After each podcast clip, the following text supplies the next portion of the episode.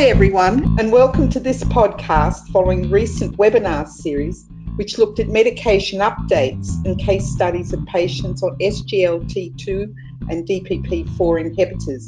My name is Jan, and I'll be your host today. The recording of the medication management webinar series is available on the ADEA Learning Management System. This series gives an excellent and practical overview of SGLT2 and DPP4 inhibitors, their benefits and disadvantages, and some of the recommendations for use. I would like to introduce Peta Tauschmann, who was one of the presenters on that webinar. Peta is a nurse practitioner and credentialed diabetes educator for over 20 years. You're catching up to me, Peta. And established and she established Brisbane Diabetes Education Services in 2003, working with endocrinologists, obstetricians, general practitioners, practice nurses, and those with diabetes and the people who care for them. Professionally, Peta has contributed to local and national projects designed to improve the care of people with diabetes, including the ADEA subcutaneous injection technique guidelines. Peta is also a fellow of ADEA, the current chair of the ADEA Clinical Practice Review Committee, and Queensland State Networking Lead for the Private Practice Special Interest Group. So, hello, Peta, and how are you today? Hi, Jan. I'm well, and thank you for asking me to speak with you today. A pleasure. But I guess what we're going to actually be doing today is covering the questions that came up from listeners during the live webinar.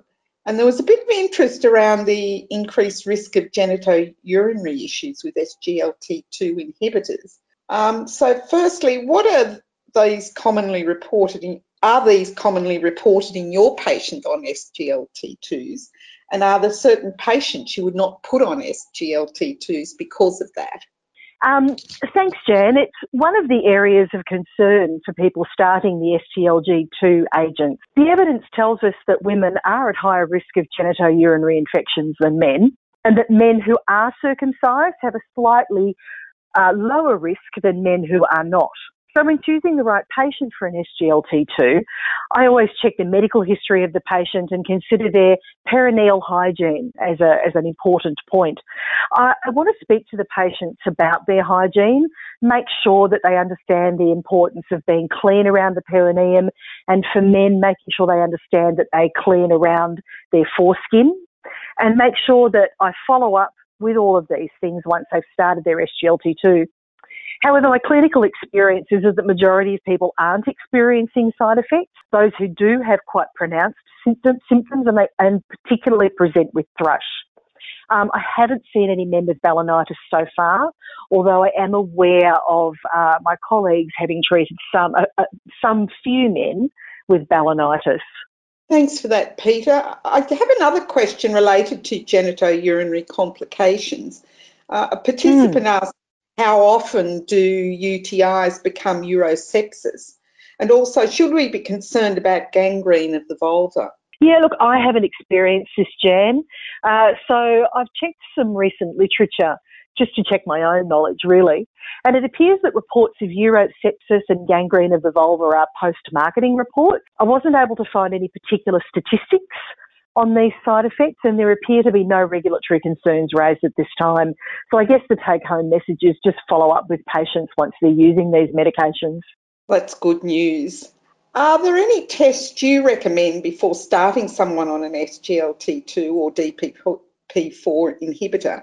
And what labs and trends do you review at follow up? Yeah, I think these things are really helpful to identify the right patient for an SGLT2 and, and based on that potential for known side effects. Uh, the efficacy of the SGLT2 and DPP4 agents does rely on renal function. So we need to see that the EGFR is greater than 45 mil per minute for empagliflozin and also for ertugliflozin, which is coming onto the PBS on the 1st of December. For dapagliflozin, we want to see a GFR of greater than 60 mil a minute.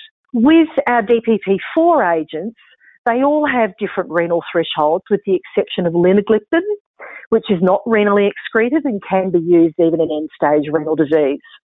Uh, a lot of the SGLT2s haven't been studied in ESRD, so it's really important to follow up for changes in renal function.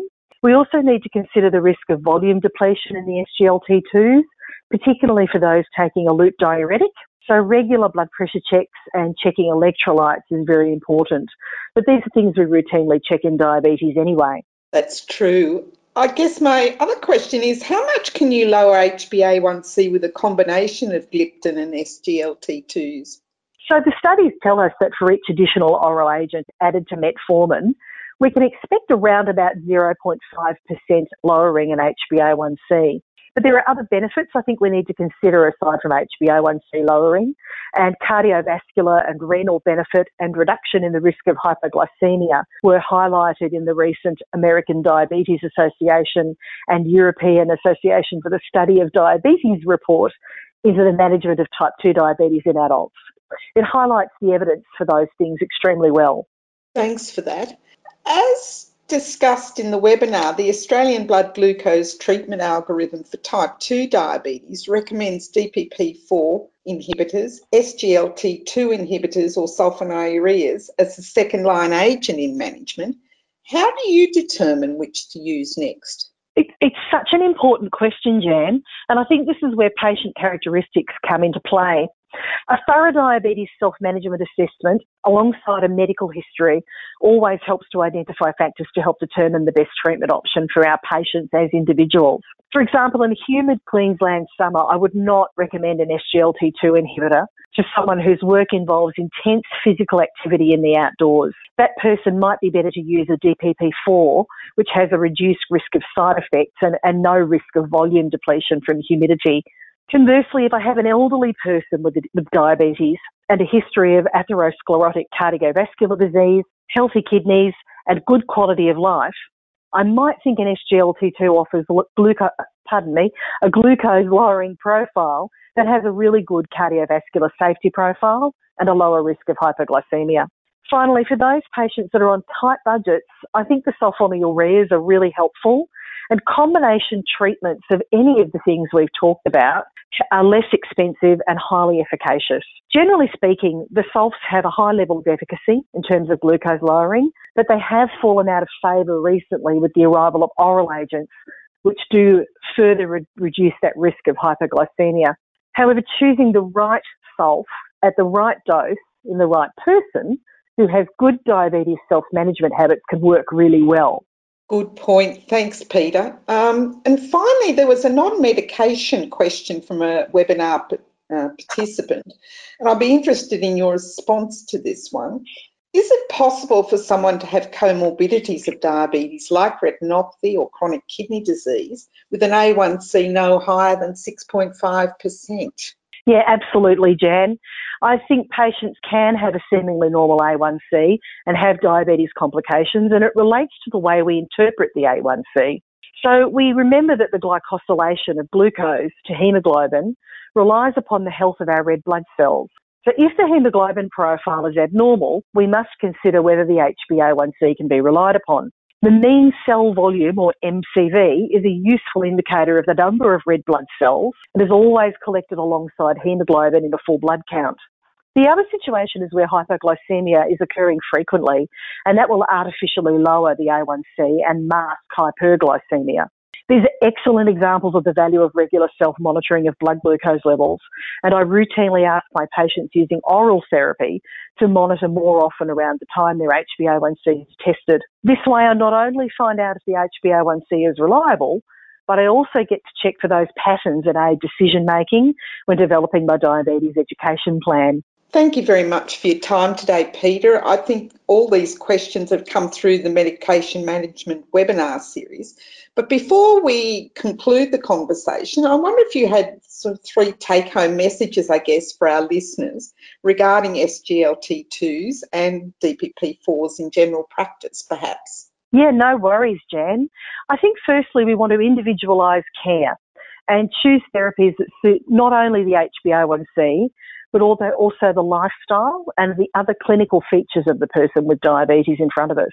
Secondly, those DPP4 agents are easy to add as second line therapies. They provide a really low risk of hypoglycemia alongside a weight neutral profile. They have very few side effects overall. And thirdly and finally, there has been a lot of concern raised, raised regarding, sorry, I'll start that point again. Thirdly and finally, there has been a lot of concern raised regarding the use of newer therapies, especially the SGLT2s. The evidence of serious adverse effects remains at an acceptable level, and I think this is because we're better understanding and managing those potential risks. Use with caution, the SGLT2 agents are safe for people with diabetes, and the studies indicate they're beneficial for people with known cardiovascular and kidney disease.